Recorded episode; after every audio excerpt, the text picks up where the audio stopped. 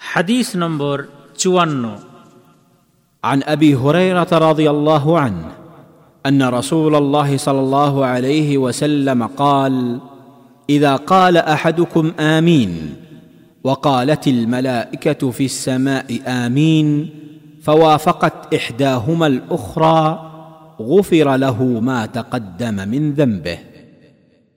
آمين بولار مرجدا.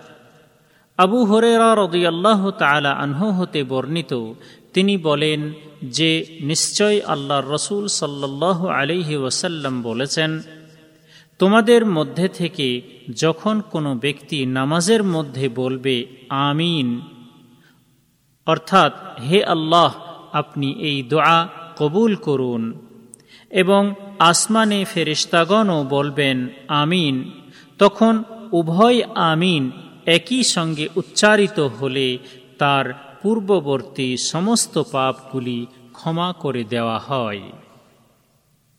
শহেহ বুখারি, হাদিস নম্বর সাতশো একাশি এবং শহেহ মুসলিম, হাদিস নম্বর বাহাত্তর, হাইফেন বন্ধনীর মধ্যে চারশো দশ। তবে হাদিসের শব্দগুলি সহি বুখারি থেকে নেওয়া হয়েছে। এই হাদিস বর্ণনাকারী সাহাবির পরিচয় পূর্বে ১৩ নম্বর হাদিসে উল্লেখ করা হয়েছে। এই হাদিস হতে শিক্ষণীয় বিষয়। এক, নামাজের মধ্যে সোরাহ আল ফাতিহা পাঠ করার শেষে আমিন বলার অর্থ হল এই যে, হে আল্লাহ, আমি সুরা আল ফাতেহার মাধ্যমে যে দোয়াটি আপনার নিকটে করেছি, সেই দোয়াটি আমার আপনি কবুল করুন।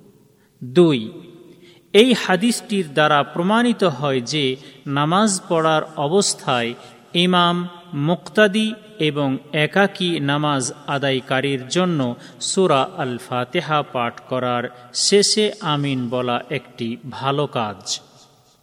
তিন, এই হাদিসটির দ্বারা প্রমাণিত হয় যে ফেরিস্তাগণের প্রতি ইমান স্থাপন করা উচিত।